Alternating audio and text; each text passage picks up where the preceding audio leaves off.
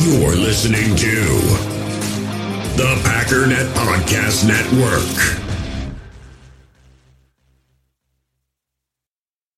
With threats to our nation waiting around every corner, adaptability is more important than ever. When conditions change without notice, quick strategic thinking is crucial. And with obstacles consistently impending, determination is essential in overcoming them. It's this willingness, decisiveness, and resilience that sets Marines apart. With our fighting spirit, we don't just fight battles, we win them. Marines are the constant our nation counts on to fight the unknown. And through adaptable problem solving, we do just that. Learn more at marines.com.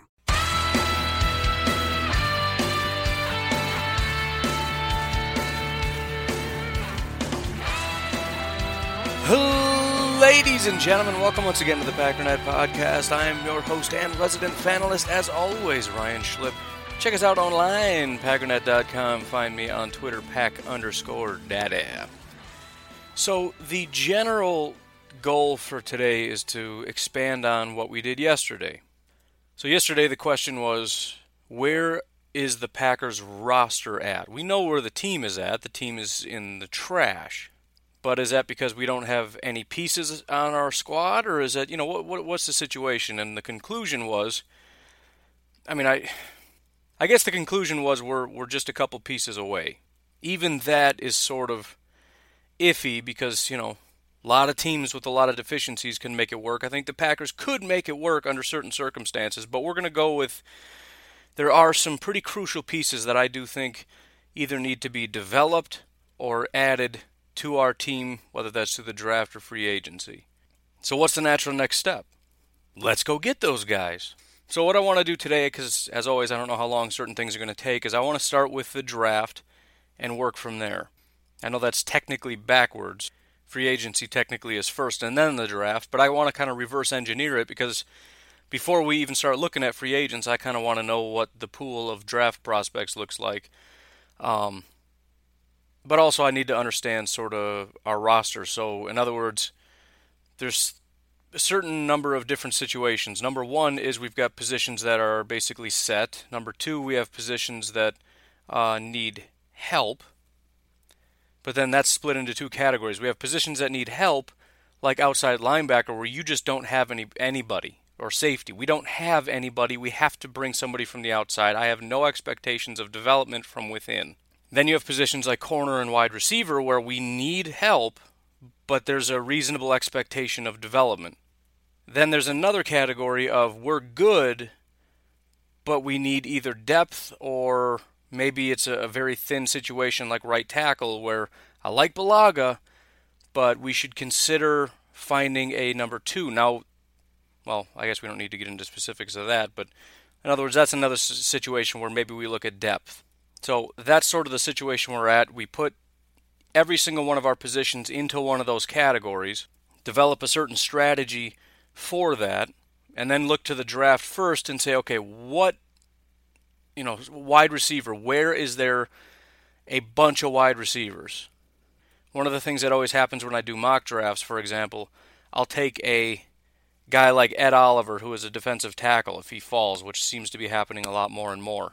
Well, what happens at our second pick? 100,000% of the time, there's going to be a pile of defensive tackles sitting there. Now, they're not Ed Oliver, but it's frustrating because, you know, we, we have a pile of needs and there's nobody there because there's just a pile of like six defensive tackles to pick from. So I really feel like the best move is to either trade out of the spot or to take a defensive tackle, but I just took a defensive tackle. So kind of just understanding the lay of the land that by the end of the first round, there's going to be about four or five defensive tackles that are the top of the board because there's just so many and there's only so many teams that are actually going to even consider taking that. So there's going to be a bottleneck. Not only that, they're all going to start to fall. So guys that are, you know, maybe a good value at 22 are going to be available at 32 because again, even if people are t- taking defensive tackles, they're taking the guy who was, you know, a good value at 15 that fell all the way down. You know what I mean? So we're going to be using, as always, NFLBigBoard.com because that's just the best way to do things. Um, and then again, we'll, we'll, we'll develop our general strategy, kind of looking at the draft, develop a further strategy, and then from there, kind of look at okay, this situation here might put us in trouble, right? We we kind of went through it and we looked at all the scenarios and we can expect there to be it's going to be difficult to fix this spot in the draft. The reason I want to know that is because again, free agency is in March.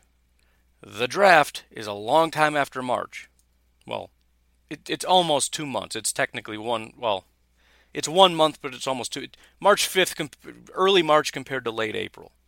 It's almost two months. The point is, I want to know which positions I'm going to have a real hard time fixing if I don't attack it in free agency so that I can attack it in free agency. Make sense? Okie dokie. Before we get there, patreon.com forward slash pack underscore daddy if you'd like to support the podcast. I know you didn't understand me, but it's in the description. Go ahead and click it, find it. Click it or tick it, man. That's what I said. There's also some other links uh, PayPal, Venmo. This, by the way, I believe is episode 298. So, once again, if you have not yet gotten involved uh, with Patreon or whatever and you'd like to support the podcast, what I'm asking is $3 for the 300th anniversary, which is not exactly how that works. Uh, it's the third anniversary, which also is not how that works, but it's what I'm going to say because, you know, every 100th episode is a milestone. I could just call it a milestone, but I, I feel the need to call it an anniversary, even though I understand what anniversary means and that's not what it means. But again, my show, my rules, even if that means altering reality. Moving on. Packernet.com forward slash pack underscore daddy. Nope. God. Why is why is this happening? Packernet.com, no forward slash anything. Just hit enter and it'll take you right there. For those that don't know, it is a news aggregator. If you don't know what that means, it means Packernet.com basically is just a gigantic Packers news feed, not just for news articles, but audio, um, video, and articles. Those are the three things that we have. But everything you could ever want and need as far as your Packers news fix every single day before the podcast. I go check it, just make sure I'm not missing anything. Uh, be sure to get in the Packernet Podcast Facebook group. That's the name of it. That's how you'll be able to find it. Link is also in the description. If you check the description, you you can you'll you'll know everything I'm saying right now. Kind of ruins the surprise, but do whatever you want. Not like you care about my feelings or anything. What else? NFLBigBoard.com, which you'll get acquainted with because we'll be spending some time there today. Speaking of, by the way, pretty excited, even though something went wrong, and I'm kind of upset, and I can't wait to uh, get back to work on it so I can find out what happened. But over the next several days, weeks, months, hopefully really grinding it out before the draft comes so I can get this all done. But we're going to be adding our own um, our own scouting reports. I formed a partnership with a guy that uh, just does a massive amount of work. He's given me permission to use his scouting reports, um, and just within those scouting reports, I put a link to his original scouting report and a link to his Patreon and all that stuff. A little bit of cross promotion, but uh, it's it's mutually beneficial. But it's it's it's really awesome, extremely thorough. I'll let you know when it actually starts working because I should have Daniel Jones's thing up, but for some reason, it's still taking me to the Draft Network. But we'll get it fixed, man. We got a bunch of quarterbacks coming. I'm pretty excited that we got uh, we got scouting reports going up. So it's not an external link; it's an internal link, and boy, oh boy, do I love those. Don't worry about it. It's just it's it's important, but only to me. But uh, no, no, they're they're really good though, and I've I've been I've been wanting it for a long time, but I didn't want to. I certainly don't want to do it myself because that's not my lane. I'm not going to pretend to be a scout like a lot of other people try to do. But uh, this guy, I mean, this is just it's the amount of work. I, I kind of look at it and I'm like, dude, you should simplify this because you put way too much work into this. But uh, no, that's awesome, and that's kind of what I'm looking for is just somebody that I can rely on to really just grind. And this dude just, I like grinders, man. That's my new thing from now on. I'm not working with anybody that isn't just a ridiculous grinder. I, I don't know what what other word is there. Hard worker is boring. But I'm I'm I'm manic, dude. I, I got to do this 24 hours a day. I can't take a break if if if if you and I aren't working on this 365, seven days a week, 24 7, this ain't going to work. I don't care if you're taking a vacation. I take vacations too. Guess what I do? I bring my laptop and I work on vacation. You know how many podcasts I've done while on vacation? All of them. Every single day on a vacation has been work. So what? get up a few hours early, do a podcast, and then go to the pool. Whatever. Different strokes, man. It's fine. Not everybody's crazy like me. That's fine. Anyways, I think that's enough. What are we talking about? We're talking about uh, the draft and whatnot, right? Yes, correct. Good. Boom. So, um, one of the things that I'm going to do for reference is sort of break down the. Um, it's not an exact science because the compensatory picks can change, so exactly which picks are in which round, it's not 100%. But I've generally broke down, for example, you know, obviously round one is picks 1 through 32, round two is three, 33 through 64, but then you go on, uh, you know, round six, I got 175 through 218. And the reason I've done that is because if you go to NFLBigBoard.com, um, you can look at, I don't know, let's just scroll down. We've got, uh, go up a little bit.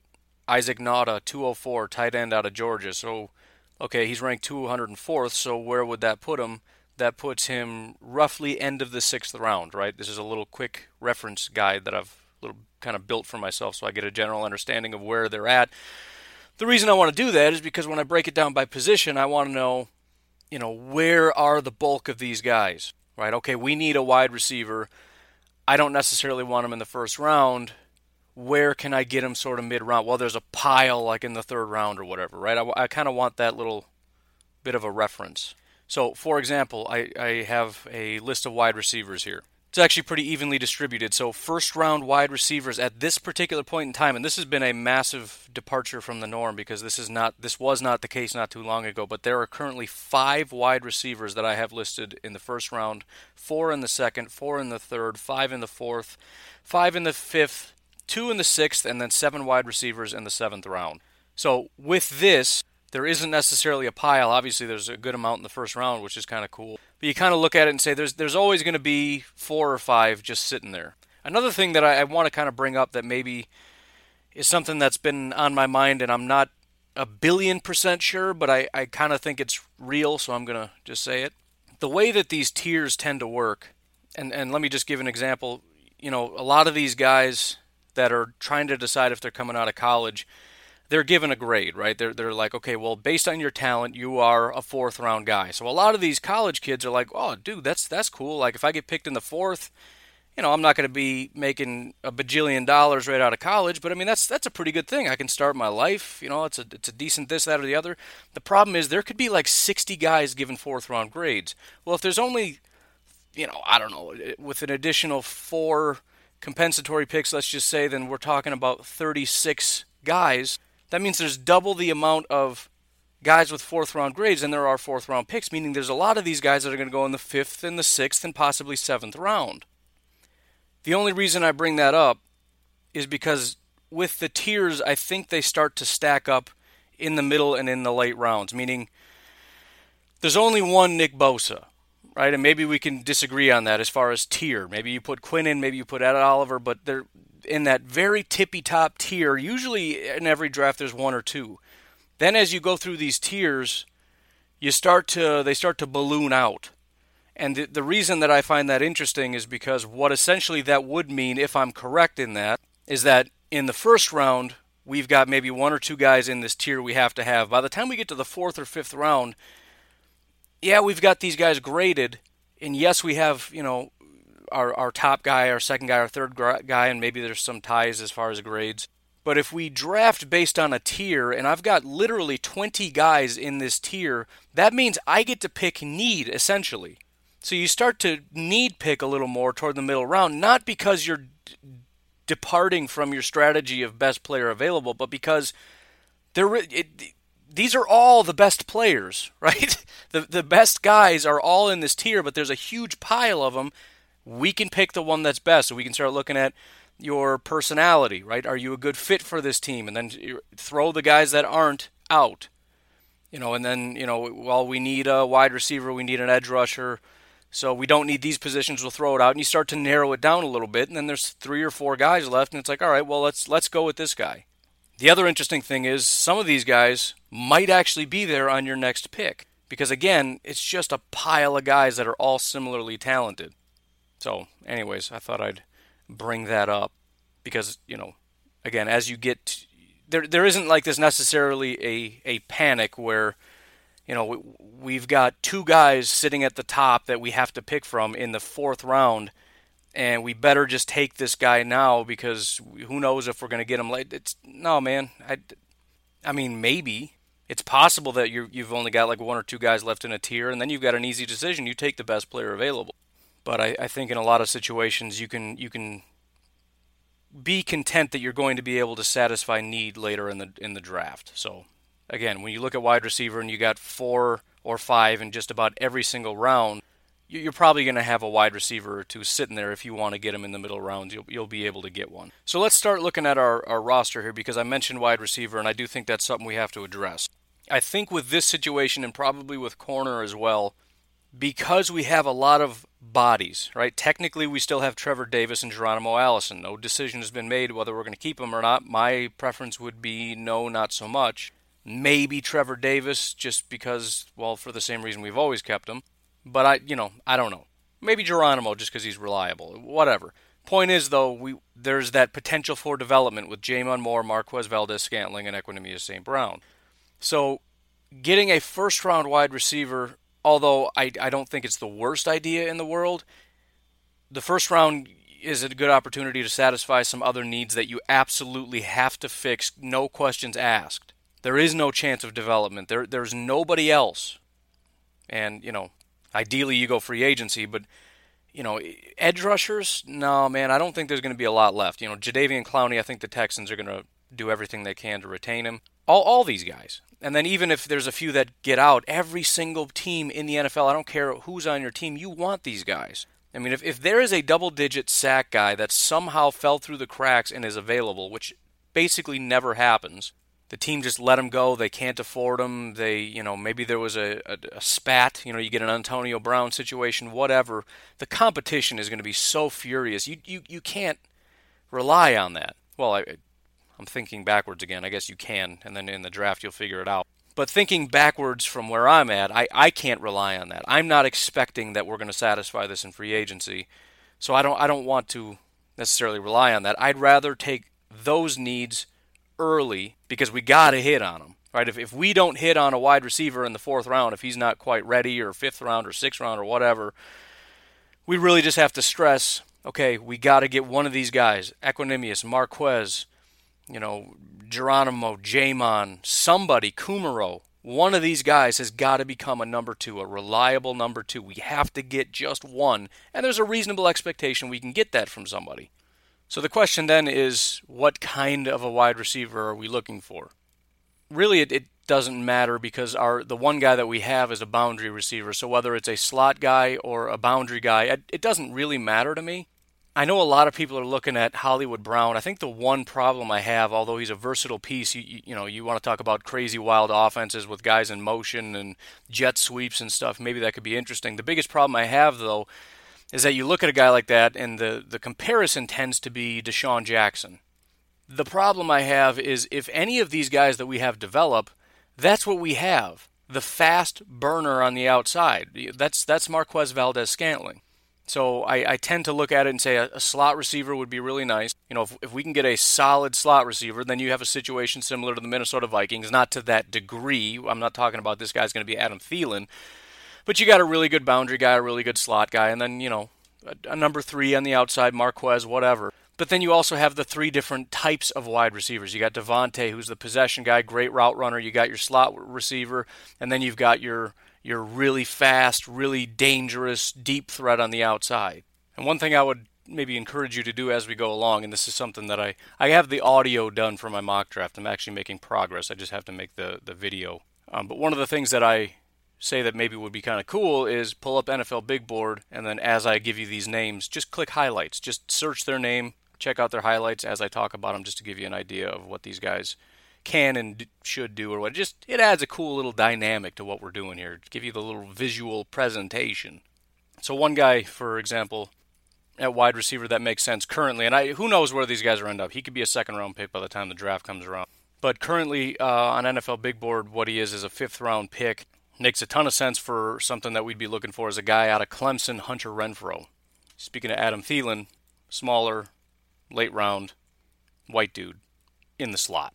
Boom. But he's got fantastic hands. Um, you know, works really well with the whole run pass option kind of thing. You go watch the guy and go check out some of his highlights. I think he could be. And and again, that's sort of my general strategy is fill a need, but primarily we're we're relying on the J'Mons and the Equanimeouses and the the MVSs. But if we can hit on somebody else, especially a slot guy, because we really don't have, and I've mentioned I, I like EQ out of the slot. Obviously, Davante is good, but he's good everywhere, and we want him outside. Marquez could do some stuff in the slot, whatever. But uh, Hunter Renfrow has the opportunity to come in and be our slot receiver, work in a system that he's similar, similar, nope, familiar with out of Clemson, and just be a very reliable target. Um, you know, watching him play just reminds me a lot of Geronimo. And I, I know I'm not super high on Geronimo, but th- the biggest thing for him is throw a ball somewhere where only he can get it and he's going to grab it. Just incredible hands. So something to that degree where again my general strategy is and I'm not to say we can't do free agency. If if something's available for the right price and yeah, I'm I'm you know, I, I get it. We're not getting Antonio Brown. The guy's just seems like a massive headache. Now he's going after coaches and players and stuff. Everybody that says anything bad about him. Bruce Arians made a small comment, and he also said, "I really like him, and he's a good guy, and he's a hard worker." And then he just goes and blasts him and says he wears dumb hats and everything. It's like, man, you can't bring somebody on your team that's going to trash your coaches. That's just that's over the line. That's called insubordination. You cannot have that. If there's a disagreement, he's going to go blast your coach on Twitter and all the other players. Nah, that's not going to happen. It's not going to happen in Green Bay. They're not going to allow that. There's just no way. I don't want that. That is that is incredibly toxic. You got to have guys that are under control. But if something comes up, you know, Golden Tate, maybe I don't know. Not that he's much better than what we have with Randall Cobb, but you saw how how he could be a valuable asset with what he did with the Eagles. But I think as far as the draft, that's sort of my general strategy. And we'll see. We'll see what the the Packers do again it's one of those situations where if we do take a first round pick or a second round pick, you got to kind of wonder, you know, maybe this is a massive need that Gutekunst doesn't feel will get satisfied um, by the guys that we have currently. Right, the guys that we have are currently like number threes, number fours, backup guys, which is not great. Looking at running back, it's strictly a depth thing. Um, just the biggest issue is there's just no running backs, man. I mean, there's there's a bunch of them, but most of these guys are undrafted free agents. And maybe that's the play. To be completely honest, as I'm looking at this, so let me just give you the breakdown. Round one, zero. Round two, there's two running backs. Round three, there's seven. Now that's a big pile in the third round, but I don't know if I want a third round running back. I, that's just that's too early. Fourth round, three. Fifth round, three. Sixth round, one. Seventh round, there's two. And then again, I've got Geez, 1, 2, 3, 4, 5, 6, 7, 8, 9, 10, 11, 12, 13 guys that are beyond that. You know, the Packers used to do that quite a bit. They used to go out and get those undrafted free agent running backs like every single year. And considering some of the talent that you can find, and, and we're just looking for a role player, we're just looking for a body to fill to be the number three or the number four if we keep Kapri Bibbs or whatever. I don't mind that. That might actually be the best solution is to, you know, and we'll see what happens. If there's somebody that's available in the sixth or seventh round, it's a good value, fine. But um, I actually think undrafted free agent for running back kind of just makes sense because we're we're pretty much set. It's just a matter of what happens if there's an injury. And I mean, the one real danger, I suppose, is if the running game is super important, and Aaron Jones does have a bit of an injury history, so he doesn't play a full season. And if something happens to Jamal, which seems I mean, it, it's not unreasonable. It happened like every year basically that they've been on the team. There's injuries, especially to our running backs. Then you you you have a run game that is critical, and we're relying on an undrafted free agent. But still, again, there's only so many picks that we get. I don't want a third round running back. I think that's a little bit too early. Undrafted free agent makes sense for what we need. And I think what I'll do is I'll, I'll finish off this sheet um, of how many players in each position are in each round, and I'll also add undrafted free agent. And I think that'll be the first thing I'm going to put that on Patreon. So um, hopefully I'll have that done today. I also want to get the the overall big board put on there. I'm going to remove the names of the sites, but just give you an idea of how many big boards, so that you can look at a specific player. You know, you want to see why is so and so ranked where they are? Well, you can see who, well, not necessarily who, but you can see the different disparities. And that's good too because you know, sometimes you, you, you want to do a mock draft or whatever, and you look at it and you say, well, the reason they're so high is because there's like two sites that really, really like this guy, and then you've got like 19 that are not nearly as high. They all got him like third round or whatever. So, anyways, uh, I'm going to be adding that. So, tight end is a really, really big need. Definitely something I would consider um, in the draft. We definitely need youth. That's one of the big things for the team, which is why, you know, I'm, I, free agency we should just not even consider. We have three free agents, veteran free agents on this team right now. I, I think enough is enough. So with tight end, uh, it's also a very thin class. Um, in the first round, just one. I've just got Noah Fant. Second round, we've got three, which is is kind of a big pool. I don't mind the thought of a second round tight end. Now, there's a lot of other needs, so anytime you look at this, um, you, every time you take a pick, you're not satisfying every other thing. So it's always going to be a, that negative thing. But you got to take somebody and with what we need, we do need a tight end. What kind of a tight end is up for debate, I suppose. You know, what style the Packers need and, and whatever. You know, maybe if we keep Marcedes, we're looking for more of a receiving guy, whatever. But we need youth. We do need a tight end, even if, if for no other reason, because Marcedes and Kendricks and Graham are not going to be on this team for very much longer, possibly not even this year. And um, because I don't want another 31 year old injury prone, over the hill tight end. Not saying the guys we have are injury prone, but I just thought of a pile that are very injury prone is the only reason they're going to be free agents. I don't mind that. And by the way, I, I forgot to, I well, I didn't mention because I'm not going to bother mentioning undrafted free agent running backs because who cares. But the current second round pick, and, and by the way, the Noah Fant in the first round, I've seen a lot of people have him at pick 30 or uh, 32 for the Packers. I have not, and everybody hates when I do a mock draft because I have the Packers or somebody taking them mid first, and it's like he's not that good. Well, he's been consistently middle first all year. He has not moved an inch. He's currently sitting at pick 15. I mean, he's just, he's basically a wide receiver, but is really, really big. I mean, the, the speed that this guy has, I mean, athletically, Noah Fant is just an absolute freak. Do I necessarily want to take him? I mean, I'm not going to be upset about it, but, you know, I don't know. If he falls to 32, fine, but I don't know. But uh, also in Iowa, so the top two tight ends are both out of Iowa, which is interesting. Uh, T.J. Hockenson is the next one, then Irv Smith out of Alabama, and Kaden Smith, Stanford. It's, uh, it's not a bad play, and it's one of those situations where if you have one of these guys available to you with our pick, it's hard not to take him because again, third round there's only two, fourth round there's only two, fifth round there's only two, sixth round there's only four, seventh round there's only two, and then you got seven undrafted free agents. It kind of makes you nervous because if you go through free agency and you don't get one, and you're looking at your team now, and it's like, well, you know, let's just pretend we plan on getting rid of Graham. We're not paying him. We're going to get rid of him. We're going to free up some extra cap space. Maybe he's already gone because we wanted to use that money in free agency, whatever.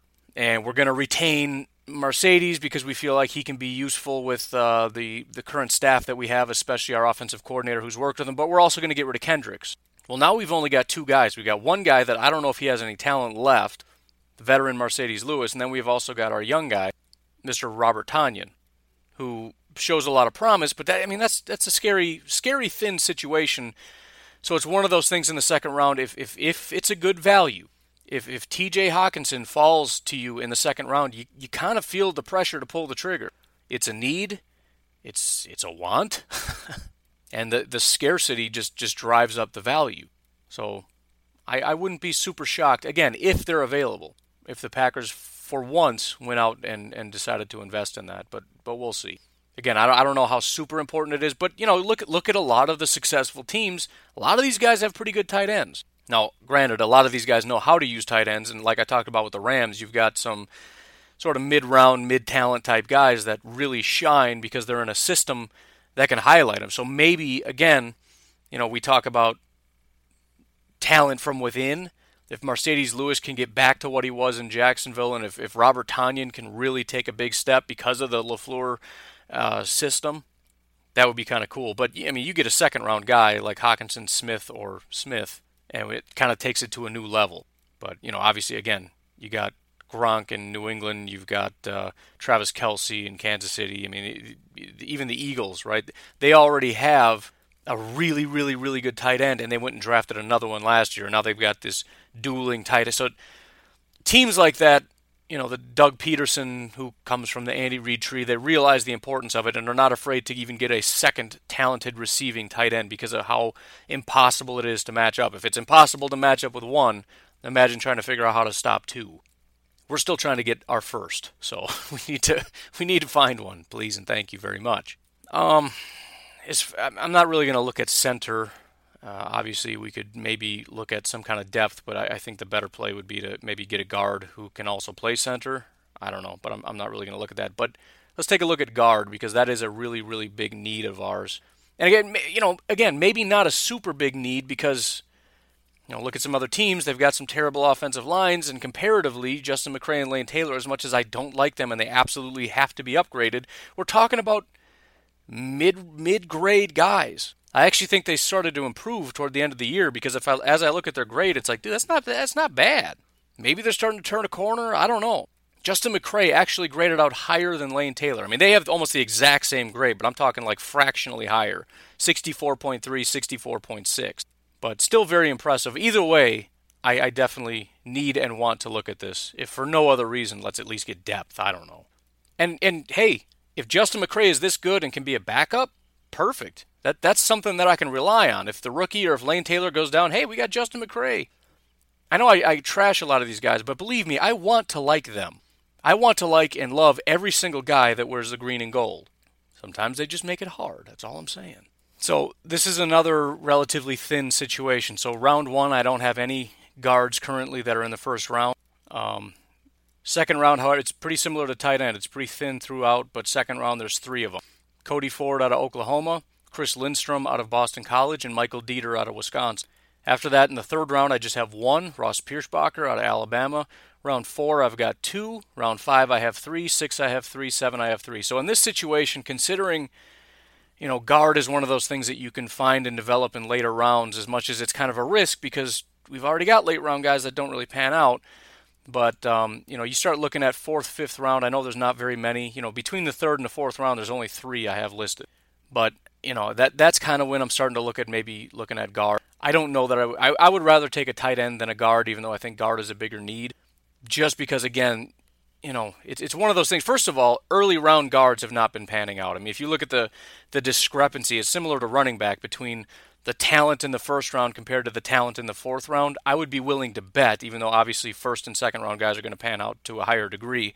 I'd be willing to bet it's a lot closer. It's not like quarterback where if you compare first round quarterbacks compared to you know fourth round quarterbacks, obviously there's going to be a massive discrepancy as far as success. But I think I'm going to hold off, um, start looking in the later rounds. Fifth is a little bit late, later than I'd like, but you know whatever. That's probably going to be where I start to look at it. So my fifth round guys right now: Michael Jordan out of Ohio State, obviously a name that I like, and then Ben Powers out of Oklahoma and Garrett Brumfeld LSU. Brumfield. The one kind of negative for this is there's not a lot of film, um, almost no highlight. Ben Powers does have a highlight reel though, which is hilarious because you got he's you don't Cody. Uh, my second round guys don't have any highlights, but somebody went out of their way to make a Ben Powers highlight uh, video. But anyways, um, you know, after that, Drew Samia, Nate Herbig, and uh, Hjalte Froholdt, Arkansas. I mean, I'm not against getting a Viking on this team. Why not? But that's sort of my range, those six guys right there. Maybe looking at grabbing one of those guys. Um, that's just, again, this is sort of my general strategy. And this is an area where I'm absolutely not afraid to look into free agency. Guards are not the most expensive comparatively, right? Like highest paid guards, what are we talking? Like 10 million bucks? Not highest paid because the highest paid aren't going anywhere, but like the highest paid free agent guy, 8, 9, 10 million. I mean, it's nothing really to scoff at, but it would be a massive upgrade for call it 8 million bucks. So free agency looking at guard, I'm, I'm definitely not opposed to that, depending who's there, how much, all that kind of stuff. Tackle is incredibly difficult to figure out because we need somebody, or I would like to get somebody.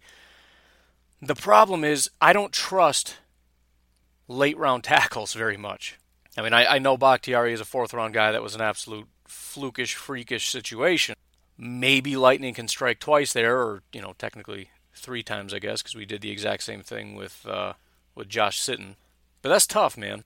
That might be something you look at in free agency. Not not a super high priced person, but just just somebody that you can trust that's going to keep Aaron Rodgers upright. Jason Spriggs, as I've said, does seem to be getting better, which is awesome. But still, I mean, we need at least another body, and um, you know, I, I, just don't I, I don't like I don't want to go early round on a tackle, but I don't want to go late round on a tackle, but I do want to get a tackle, so I'm kind of stuck here. With that said, however, don't be super surprised if the Packers do take a tackle in the first two rounds just because this is an issue. We do need a tackle.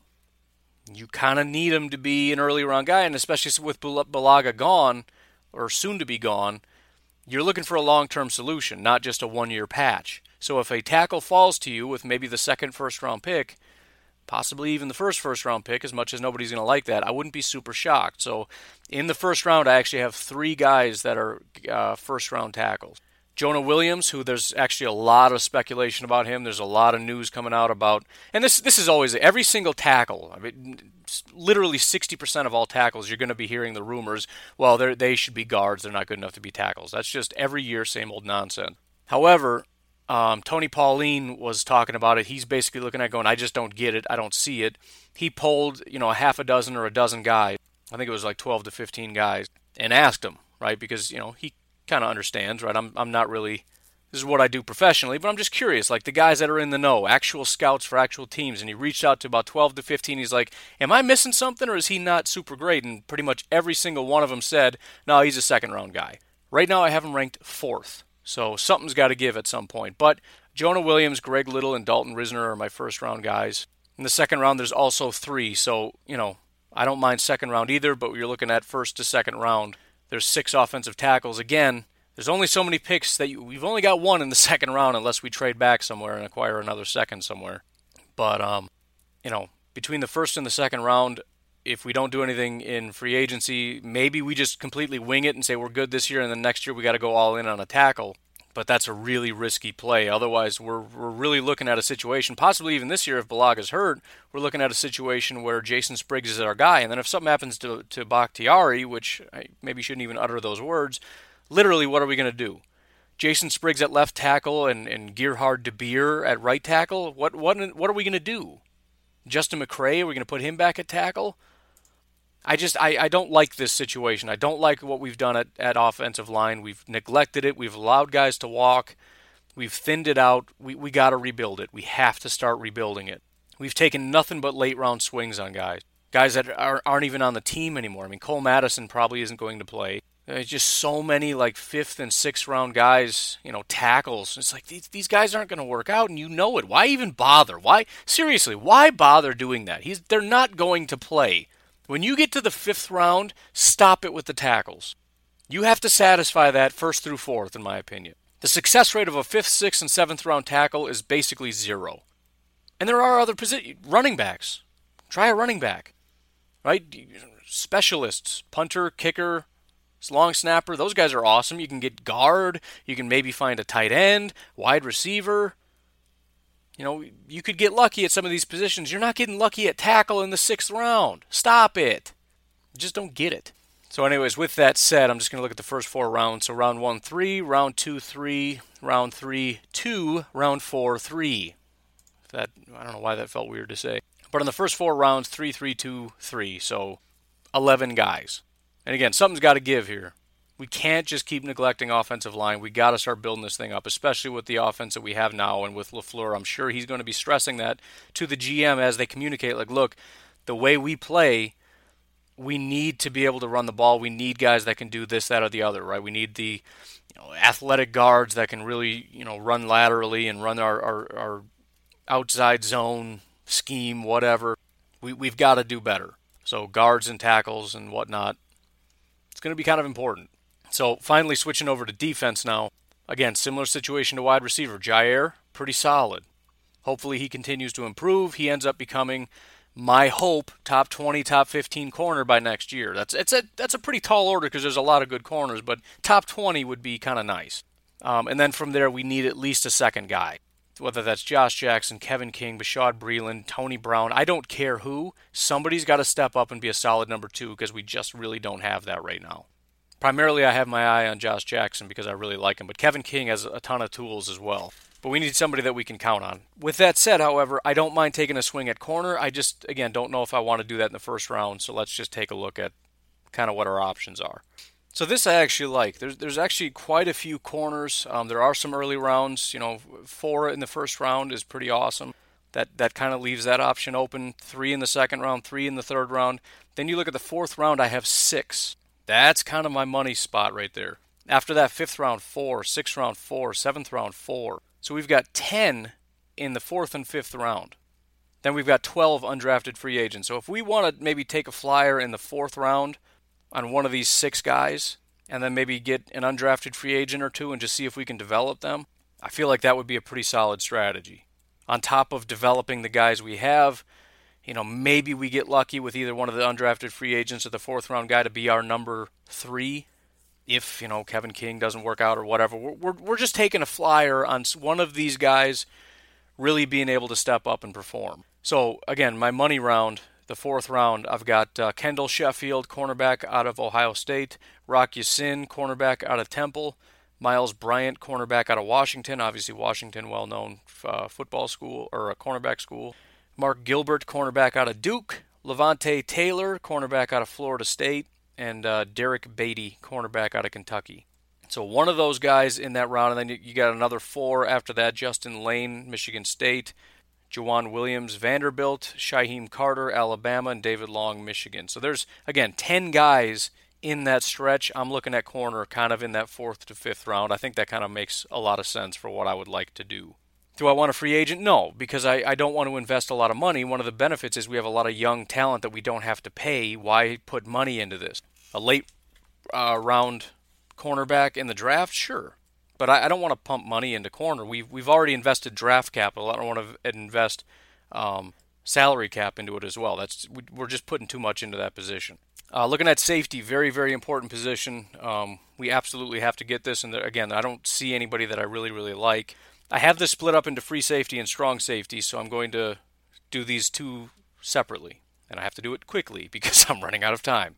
But you'll see in a minute why I stress free agency with safeties because it's a very, very thin group. So, free safety, ready for this?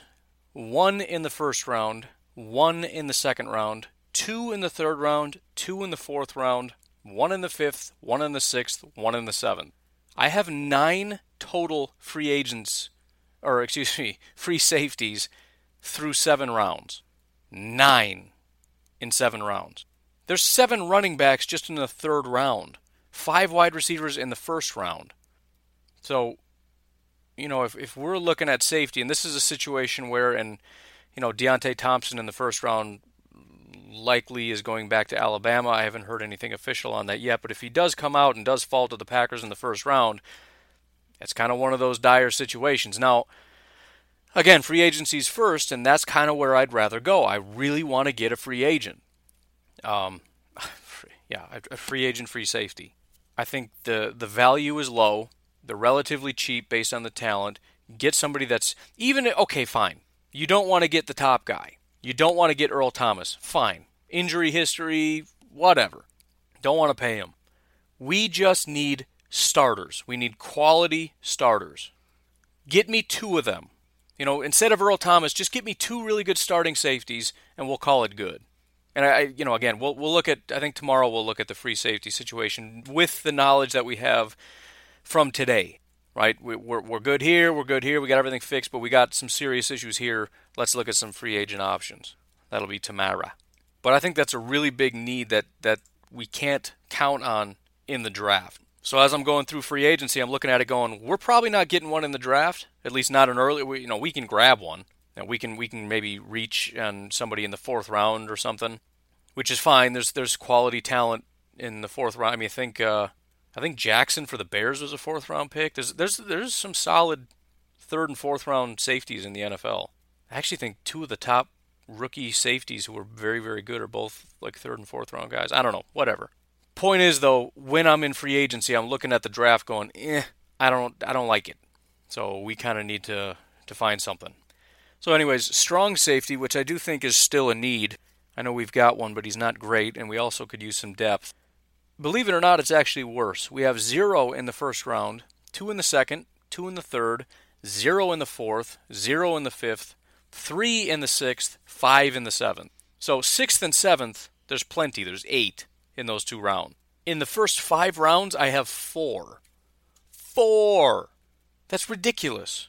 So again, if we're looking at the strong safety spot or whatever, you really got to start to. And it's, it's it's another reason I don't really understand why the Packers, especially, you know, I mentioned maybe the reason the, the value of safeties has gone down so much is because everybody seems to have them. When I went through all the teams, it's like the really good teams have safeties, the really bad teams have safeties. That was the one common thing I said all year long. Like every team we went up against, oh, they got a really good safety. Oh, they got a really good. Everybody has a really good safety, but the Packers don't. Why aren't we going out like you guys? Nobody wants. No, no, no. We already got safeties, man. He's all yours. Pay him whatever you want. I don't care. Why aren't we just like, yeah, come here, man. I'll give you money and I'll give you. Heck, let's here, the four of you. Can I get like a package deal? Just come play. Just come on. We'll we'll find a way for you. You can play corner. We don't have really good corners. You can play corner. We'll we'll mix you guys in. We'll play seven DBs. You'll all get playing time. It'll be great. Can we do like six million apiece? How about five and a half? You good with that? Come on, package deal. Package deal. give me a deal here. We got to do something. Packers are acting like we got a bunch of great safeties. We don't. But anyways, uh, moving on to linebacker. I'm kind of comfortable with it because I like Blake Martinez. I like Jake Ryan. Neither of these guys are, you know, top tier, but they're serviceable. And considering the lack of value of the linebacker spot to begin with, having two guys that can play at a relatively high level, right? They, they can play against the run. Blake Martinez, again, phenomenal in coverage this year. I'm fine with it. And we can continue to develop Oren Burks. So, okay, let's let's look at it. And by the way, there are like infinite linebackers in this group. It's just ridiculous.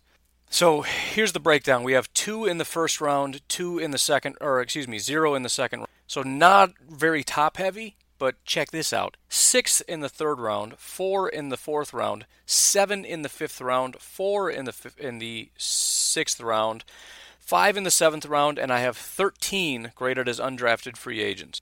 Lots to pick from. But what's kind of standing out to me here: seven in the fifth round, We've got 11 between the fifth and sixth round, and then also again 13 undrafted free agents. That's a big pile. So I don't mind fifth round, sixth round, maybe even seventh and undrafted. Again, I'm, I'm not, we, we've we've got enough. Now, if we don't keep Jake Ryan, we've got a little bit of a void because there's such a massive talent drop off. The difference between Jake Ryan and Oren Burks, depending on what happens with Oren Burks, is pretty massive, which is why I kind of like that pile of seven in the fifth round fifth round isn't undrafted where you just have zero expectations, but it's also not super early where it's like, why, why are we putting so much emphasis on linebacker? Who cares? It's also another position that could be decent in free agency because, again, it's very cheap. You can get somebody that can just play a role similar to Morrison, but hopefully somebody a little better than Morrison. But I, I think this is a position that'll sort of take care of itself.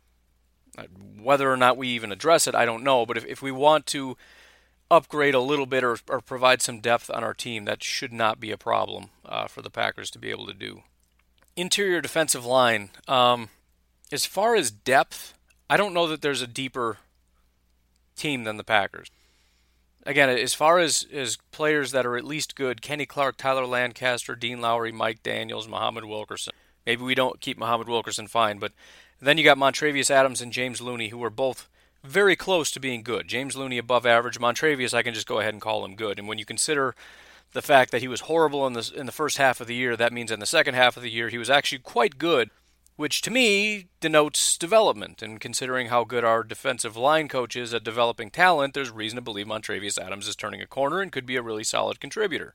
So if we're going to add to our defensive tackle class, the question is what are we going to do? Now, you could say, well, maybe we'll just take a swing on a late round guy. Yes. Here's my only issue with that. We don't need more depth.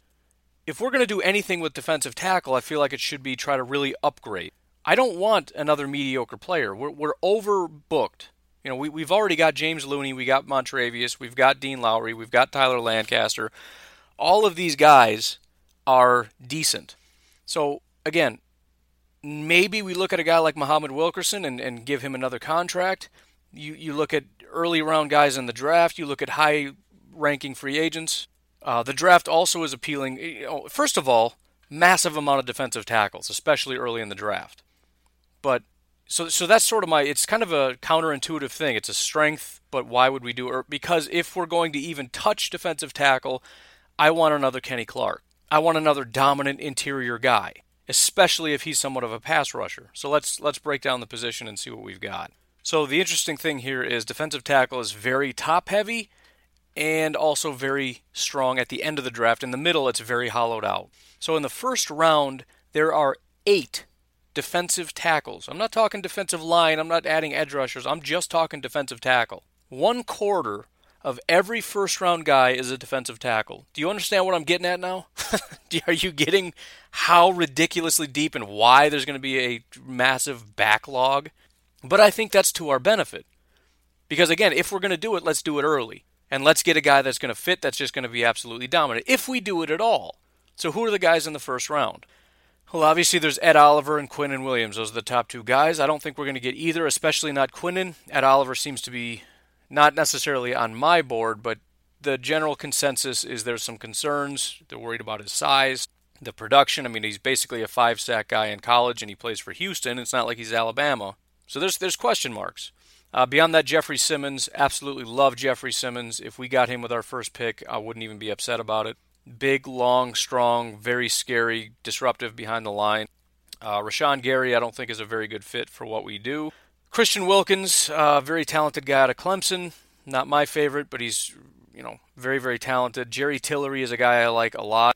Dexter Lawrence, another Clemson guy, and then Dre'Mont Jones out of Ohio State is another uh, pass rusher type defensive tackle. So those are the guys. And I think once we get past that again, it really, really thins out. The talent completely, you know, just dissipates. And it doesn't pick up again until, let's see, what was it? When does it start to? So we have nine in the sixth round. So I don't know if I went through it. Eight, two, one, four, two, and then nine in the sixth, four in the seventh, and 11 undrafted free agents. So eight in the first, nine in the next four rounds combined. And then nine in the sixth round, four in the seventh, and 11 in the undrafted free agents. So that's sort of my thought process. If we don't touch it, fine. But if we get somebody, let's just make it a dominant player. Otherwise, I mean, what are we doing?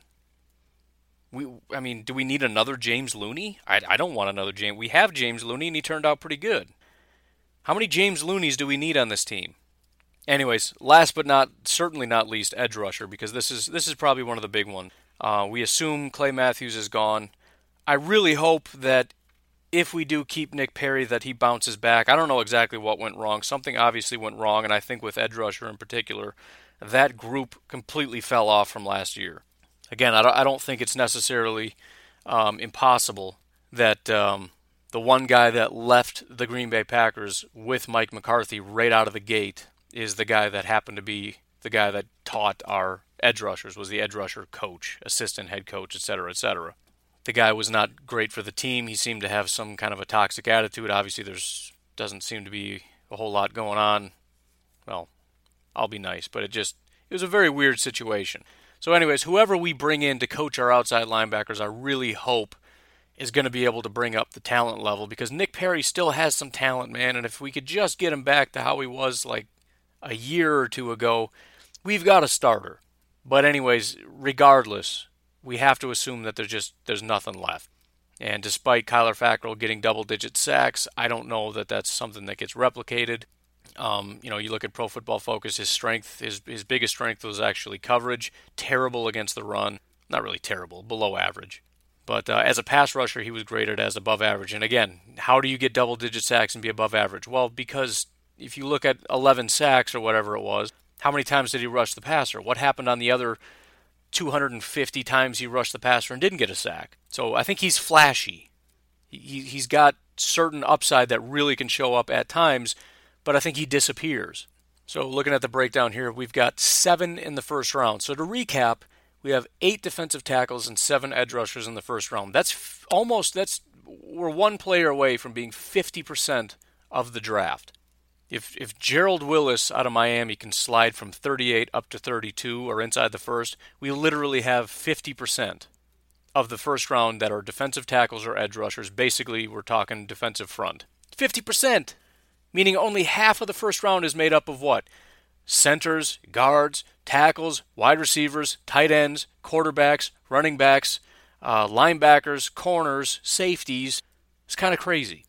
But uh, anyways, seven in the first round, five in the second round, two in the third, three in the fourth, six in the f- in the fifth, four in the sixth, zero in the seventh, and eight undrafted free agents. So 12 in the first two rounds is kind of going to be our money round. And I, I kind of feel like with three picks in the first two rounds, possibly more if we end up moving our picks, whatever, I don't think it's impossible we walk away with two in our first three picks. Based on what we've talked about before, maybe two edge rushers and a tackle, two edge rushers and a tight end. Something to that degree kind of helps to satisfy what we're looking at because, again, early round, tight end would be nice, tackle would be nice.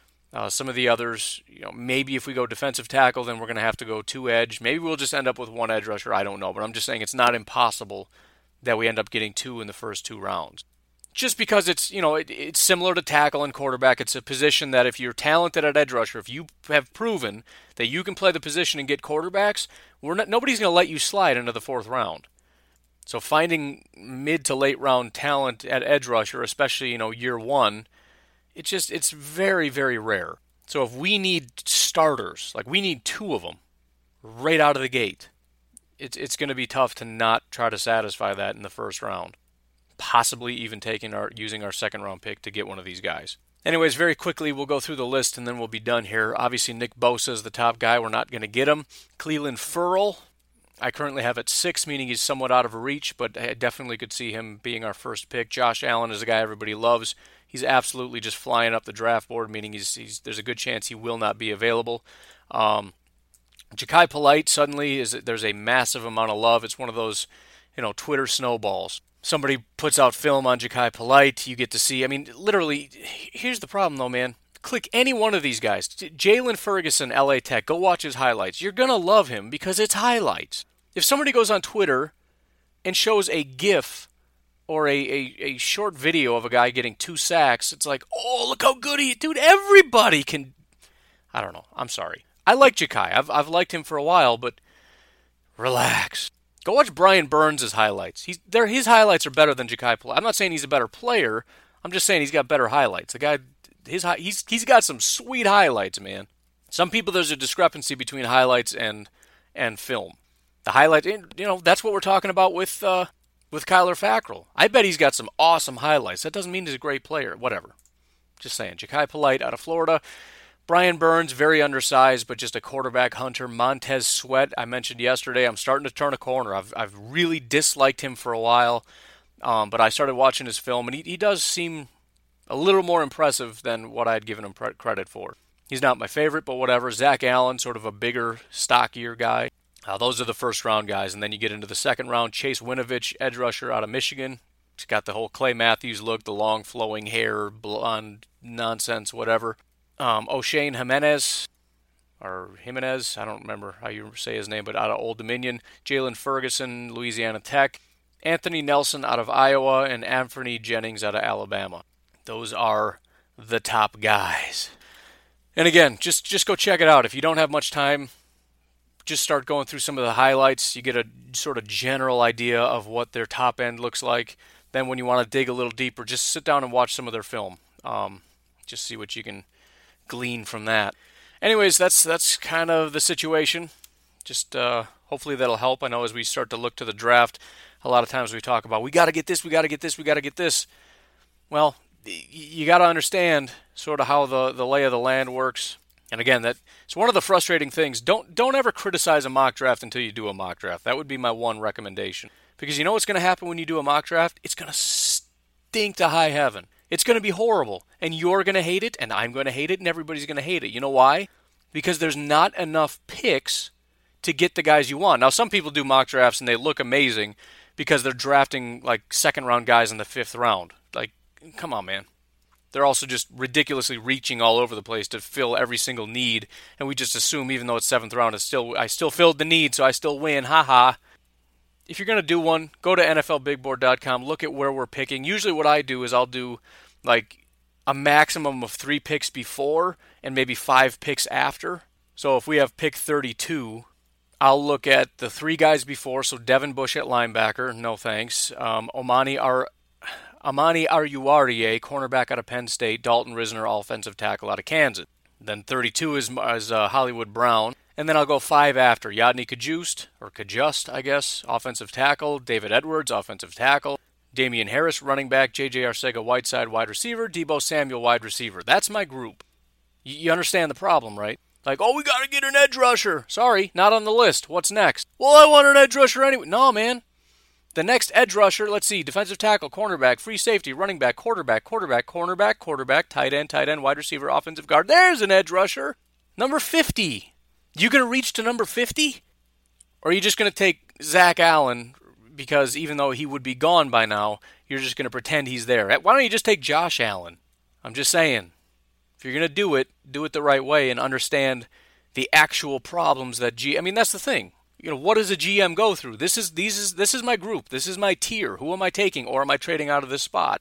So in that spot we've got three offensive tackles, not the worst option. again, it's why I said don't be super surprised. Dalton Risner, Yodny Cajuste, David Edward. Anyways, that's just my thoughts on that. If you're going to do a mock draft, that's how I do it. Try it out. It's a fun little exercise. Anyways, you folks have a fantastic day. I will talk to you tomorrow. Have a good one. Bye bye.